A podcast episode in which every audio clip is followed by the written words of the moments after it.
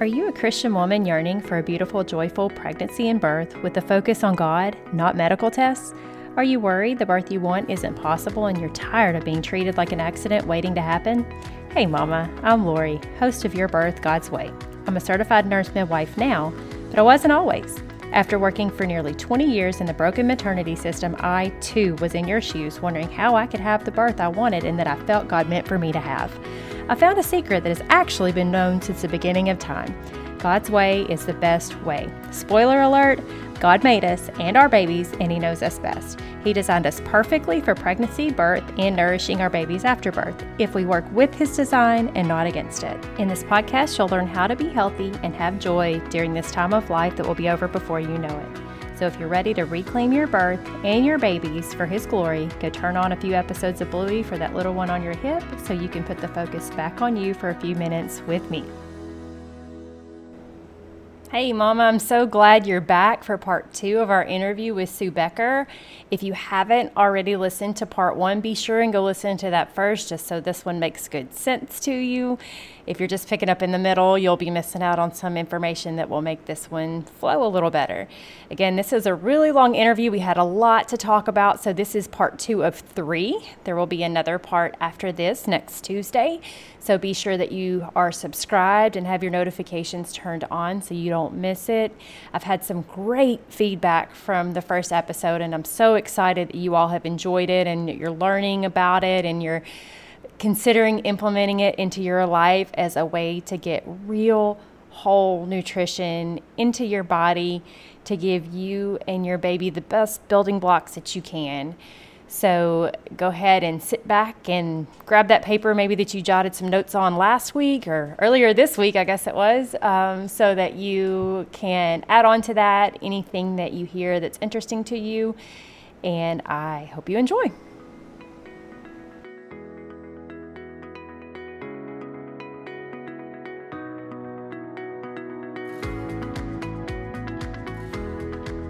Wheat is the most um, uh, is our best food source of vitamin E, the wheat germ. It's our most significant food source of vitamin E is wheat germ, and yet it's stripped out of our white flour and it's never put back in the enrichment process. And you know that's something that I've really spent a lot of time researching is vitamin E and decades of research have shown that vitamin E is critically important both before conception and during pregnancy. And studies, studies all over the world from years ago showed that adequate vitamin E during pregnancy reduced the incidence of miscarriages in those quite prone to miscarriage even. And the richest, like I said, food source of vitamin E is wheat germ and wheat germ oil, both amply supplied in fresh ground wheat flour. So, along with, you know, of course, so many other um, nutrients that are so valuable all during your pregnancy. So um, that that was one thing, and and I think you and I mentioned um, in my interview with you the vitamin E that our babies that were born after we started milling and making our bread, they didn't have the wobbly heads. They had noticeable muscle strength. And that I did my research, and that it can all be attributed to vitamin E's protection of every cell in our body, including our muscle cells. It will make your muscles stronger and um, it will carry over to even our babies as they're growing in the womb. If mom's getting enough vitamin E, then um, so will the baby. And unfortunately, in most refined foods, they're completely deficient of vitamin E.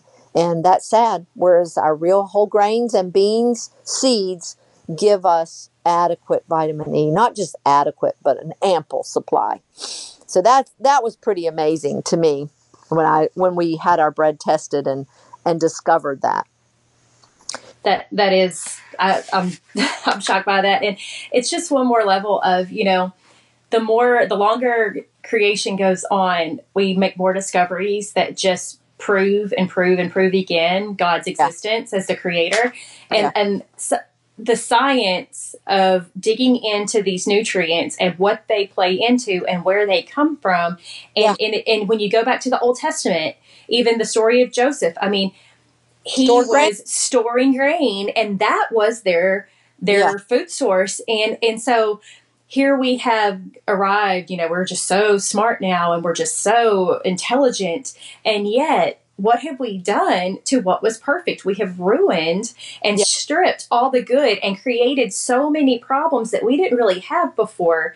And with one simple correction that everybody listening to this podcast can make, one simple correction, you can fix all of that and you're smarter than all these smart people who get paid the big bucks. yes, because when they tell somebody, well, constipation is just normal these days and there's nothing you can do about it, I'm like, what? No.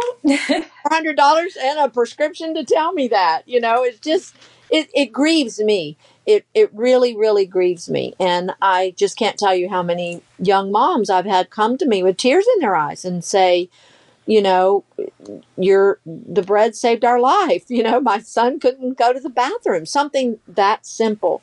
Um, but uh, you know, so I mean, I could go on and on there. At warts, warts are another big childhood issue and well and even adults have them but it's so they're so common in in children and um, my studies have shown that vitamin E can get rid of warts and I I discovered that before bread and I gave my children vitamin E supplements because again vitamin E protects the integrity of every cell in your body and when the integrity of your cells are protected strong they're less susceptible to an invasion of a virus. This is important in more realms than just warts, if you want to catch what I'm saying there. Um, so, warts are a virus. So, if the integrity of our cells are strong and less susceptible to a viral infection, then less susceptible to not only just getting the virus that causes warts, but if we already have that virus and warts, um, then it can help us fight those off. And I knew from my studies about vitamin E, like I said before, bread, and I gave my children vitamin E supplements. Two of my children have warts, and their warts, after multiple visits to the doctor to get rid of them, to no avail. I'm talking months and lots of money. I learned about vitamin E, began to give them supplements, and within just a couple of weeks, they were gone. After bread, one of my children got warts and his warts were gone. Well, he had them before started bread, and with no vitamin E supplements, they went away within just a matter of weeks. And I'm telling you, this is probably one of our number one testimonies. I encourage anybody listening, I have a whole podcast called Wart Stories, mm-hmm. and I encourage you to go listen to that. It is it is so powerful, like I said, not just about warts, but the protection of of any virus. And I think that's why I saw a decline in the snotty noses, the ear infections, and just the overall um, health of our children. They just didn't seem to get all those sicknesses again. But I mean, we have have we have wart stories of 500 warts that a child had for five years go away. excuse me. And she had them burned off. She was on multiple medications. The mom says she's currently on ulcer medication. They think it could be stress related.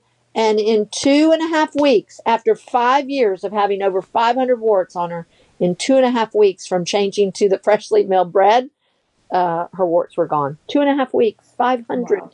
warts gone, never to return. And um, that's that's pretty amazing. Um, another issue that um, that can be attributed, and I know um, has, is becoming more and more common now, is toxemia, or some people call it preeclampsia. Um, some people believe, some medical doctors and, and researchers believe it can be prevented. And listen to this in my studies, I found the important nutrients mentioned particularly to prevent toxemia and pre- preeclampsia were the B vitamins as a whole or individually, and in particularly choline, which is one of the B complexes that's so prevalent in whole grains, particularly wheat, and the amino acid methionine. All of these are supplied generously by most whole grains, freshly milled, of course. I thought that was fascinating because we're seeing that on the rise. You probably more so than me, but um, so many of my kids' friends, I'm I'm hearing that. And again, don't want to oversimplify don't want to say it's your fault that if you've had this issue, but wow, what if it could be our bread could supply everything we need to prevent it? In fact, um, I have another podcast on my um, Sue's Healthy Minutes, and I call it War Stories. And I'm like, okay, you've heard my wart stories. Now this is War Stories, and um, I I learned that in Europe during both world wars, the incidence of diabetes and heart disease and all these things. But just today, I read the incidence of toxemia and preeclampsia in women was also markedly dec- decreased. The article I read it said because sugar became unavailable, so sweets were no longer eaten, and with food supplies so limited, like their food supplies were cut off, most countries, isn't this interesting, were prohibited. Uh, that most countries prohibited the commercial milling of grains and the sifting away of the bran and germ because white flour had already reached these other countries. And so now everybody had to go back to either milling their own flour and making their own bread from freshly milled grains, or the commercial mills could no longer take the bran and germ out. So now they were all eating this bread made from freshly milled flour. And because so many food supplies were limited, bread became their predominant food. So the consumption of bread greatly increased. Guess what they found? Toxemia decreased, diabetes decreased, heart disease decreased during limited times of food and war times. Isn't that amazing? That you would think where maybe people are going a little more hungry and without all the fancy foods that that you would see more prevalence of disease, but that was actually the opposite. Unfortunately, when the war ended and uh, resources became more readily available, guess what they did? They went right back to the white flour, and guess what? These diseases began to increase again. I, I just thought that was just so fascinating um, that that I had not seen that part of my war stories um, before that toxemia, dis- it, preeclampsia, actually decreased as bread consumption, real bread consumption, let me make that clarification, increased. Isn't that fascinating? It, it boggles the mind, Sue. It boggles the mind, and it really um, and, and call me call me the cynical one, but it really makes you start digging into what is the motivation of what's going on here because you did touch on um, a market where they had pig feed. Yeah. And I remember hearing in your in your the truth about wheat talk that you talked about how what was sifted out of the flour was then given to the animals. And then when they started talking about saying, hey, we shouldn't do this, we should put it back in, they wouldn't, they were like, no, no, no, no, no. Because they had created a new income stream yeah. and they didn't want to go back to the old way because then that would get rid of that money they had. And so it really makes you start wondering, like, what is the motivation? I, I thought they were supposed to be in this for our good. Right. Maybe we need to start going back. Because to me, this is simple. Like it's just two puzzle pieces and that's all you got to choose from. You don't have a thousand pieces. You got two pieces and you fit they fit perfectly together. Yeah. So why are we not just putting them together? It really is like, well, what's what do they have to gain? You you've got to pull away from this worldly quote wisdom, which is yeah. the opposite, and and look at the simple truth of what God has given us. And, and one thing I would like for you to touch on just a little bit, because I'm sure statistically speaking, out of the people who are listening, someone in here has been told that they are gluten intolerant. And right. they are sitting here listening to us going, these people are crazy wheat will kill me, you know, or it makes me right. hurt and all this. Could you touch on um, yes. the gluten intolerance and then also uh, how that relates to celiac and the people who have maybe been told they were gluten intolerant that can eat this kind of bread? Can you, can you kind of go into that a little bit? Yes, yes, I will. And, uh, you know, I want to say one thing. It, you know, we have so much information at our fingertips. And in so many ways, I'm very thankful for it. But at the same time, we have very much false information at our fingertips. And when I read this information in that medical journal 31, 32 years ago, you know, I was a science major. I had the background, I had the knowledge. Why didn't I put the pieces together, you know, puzzle pieces together before? But what so struck me with that information is two things. It was scientifically sound, but it was biblically sound. Mm-hmm. And that's what I'm seeing with the whole anti grain, anti gluten propaganda that's bringing people back around they're questioning it. They're going, wait a minute. This is not biblically sound. Jesus compared himself to bread. So what's going on? Now, a lot of people are being told you know, that wheat is genetically modified and all the things that have done to the um, genetic modification of grain. It's not the same grain that Jesus ate and he compared himself to. That is not technically correct. There is no genetically modified wheat sold in the United States of America, even worldwide, that I know of. Um, wheat has been uh, crossbred in crossbreeding or hybridization is very different from genetic modification. It is bred with, you know, crossbred with other wheat varieties, and and that's there's nothing wrong with that.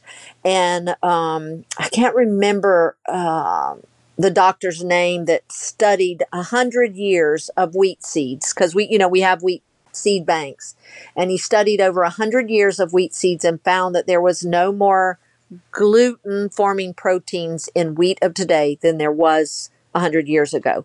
So that's somewhat of a misnomer. But let's talk about what gluten is first. First of all, gluten is not contained in grains. Gluten is a culinary term more than anything for the stretchy s- substance that forms when wheat flour is hydrated. Okay? Wheat has a unique, specific genetic makeup of amino acids that um, make that form this stretchy substance called pro, uh, gluten when these proteins are hydrated. No other family of grains has those particular amino acids. And guess what? They've been there since the beginning of time. They're genetically there. Why is this important? Because when the yeast feeds on the carbohydrates that are found in wheat and in your bread dough, and whether that's yeast is commercial yeast like we use today or yeast that's found in a sourdough starter, it really doesn't make any difference. They feed on the carbohydrates and they produce carbon dioxide gas. You need these stretchy strands of protein called gluten to trap that carbon dioxide and blow up like a balloon, which enables the bread to rise.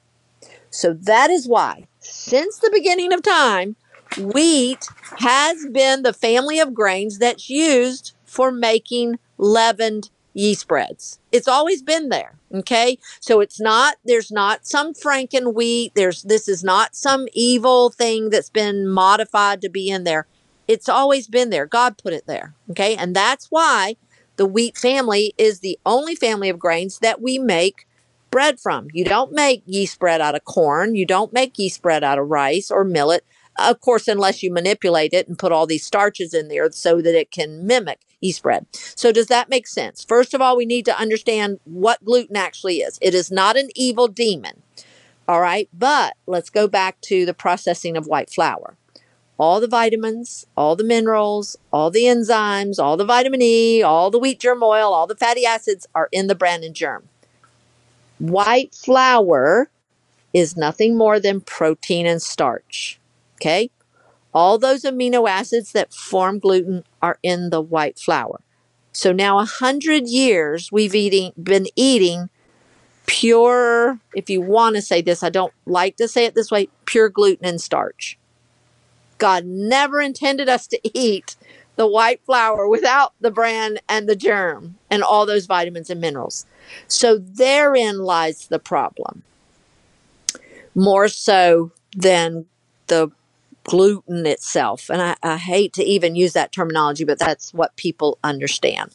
So, celiac disease, let's talk about that. It affects less than 1% of Americans. Less than 1%, I think it's 0.8%, have true celiac disease.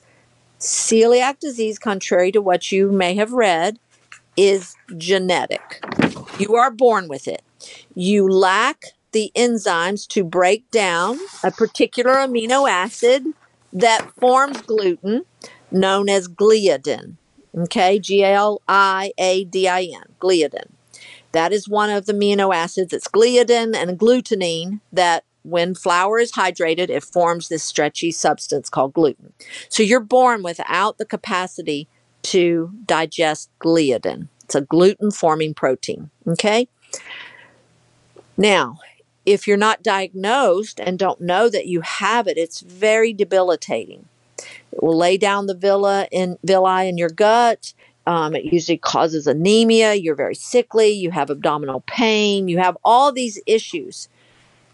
But typically nowadays, that more and more people know about it, you're typically diagnosed by the time you're seven to 10 years old, maybe even younger now because of the more awareness of it. But it's not a very common disease. It's actually quite rare, true genetic celiac disease. I know a few, but it's quite rare. What is happening in America today? We've been living on pure protein and starch. and so um, we have compromised digestion. I go over this in one of my podcasts on digestion. You know, this is something people don't realize. Gluten is nothing more than proteins found in wheat, so amino acids. That's all it is. It's not some harmful substance. But again, I want to reiterate we were never intended to eat it without the bran and the germ and all the vitamins and minerals. When we go through the process of digestion, proteins are digested in the stomach. They need a very acidic environment to work. But do you know what we do in America? One of the most common drugs we take is what? Antacids. Antacids. So we are compromising our digestion of proteins right there. Mm-mm. And yet we're blaming the most nutrient dense food God has given us on something we may be creating ourselves. First of all, eating bread that's only made of protein and starch. And even even the whole grain bread one you know people say oh but i can't even eat the 100% whole grain bread in the store. Well you need to check out the label on that because first of all it's made on those same steel rolling mills that make the white flour and they just add back some of the bran and germ to be called whole grain. But if you read the label the third or fourth ingredient is gluten you can isolate those amino acids out of wheat and then dehydrate it and powder it, and it's known as vital wheat gluten. They add a massive amount of that to your 100% whole grain flour because in the food industry, it's not considered flour.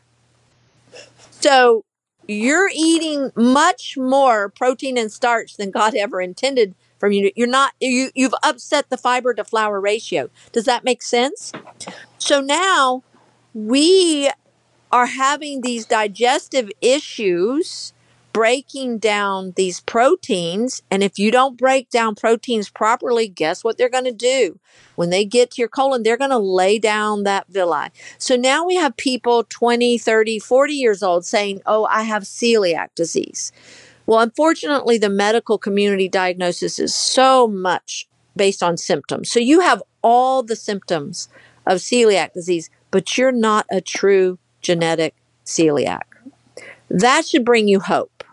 So, all these gluten intolerances and wheat intolerances and grain intolerances, I don't deny that there's probably some sensitivities. I have a feeling it it comes from eating the quite denatured and commercially milled flour products all your most of your life, you know. And now all of a sudden you go, "Oh, I can't eat wheat. I can't eat this."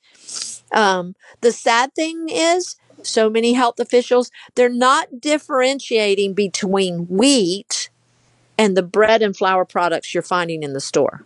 They're calling that wheat. That that is not wheat. it's made from wheat, maybe, but it's not wheat. And that saddens me. The good news is, though, and I finally found an article, a scientific study on this whole celiac phenomenon, phenomenon and I loved it. They titled it Non Genetic Celiac Disease. And you know what their cure for it was?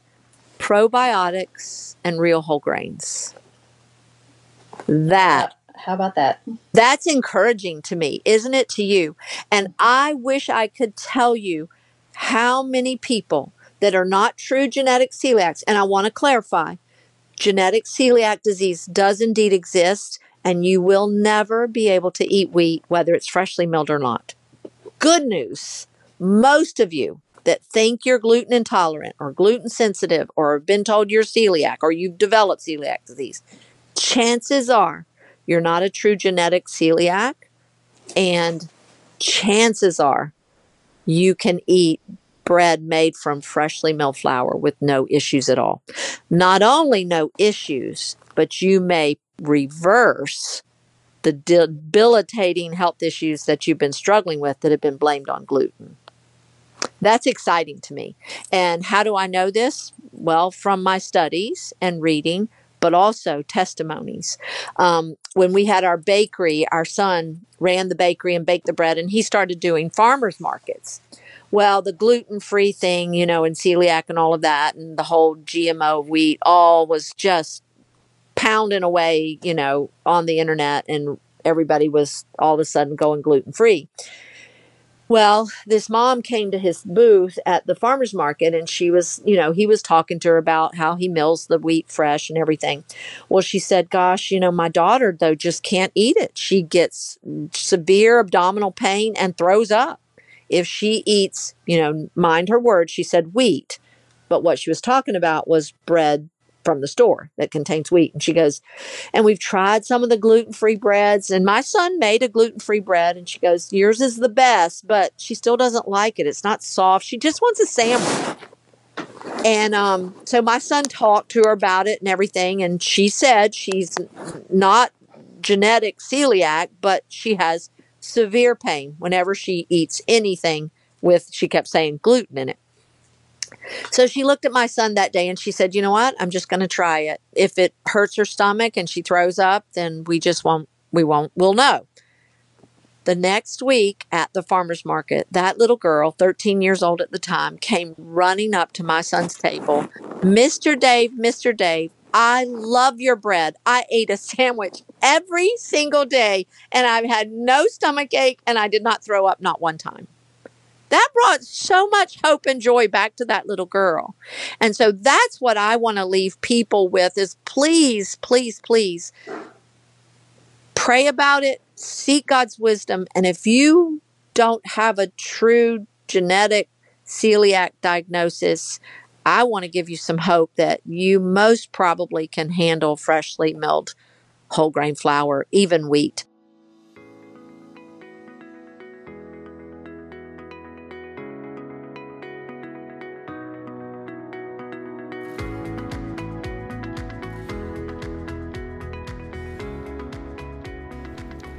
Did that just blow your mind, Mama? It certainly blew mine the first time I heard it several years ago.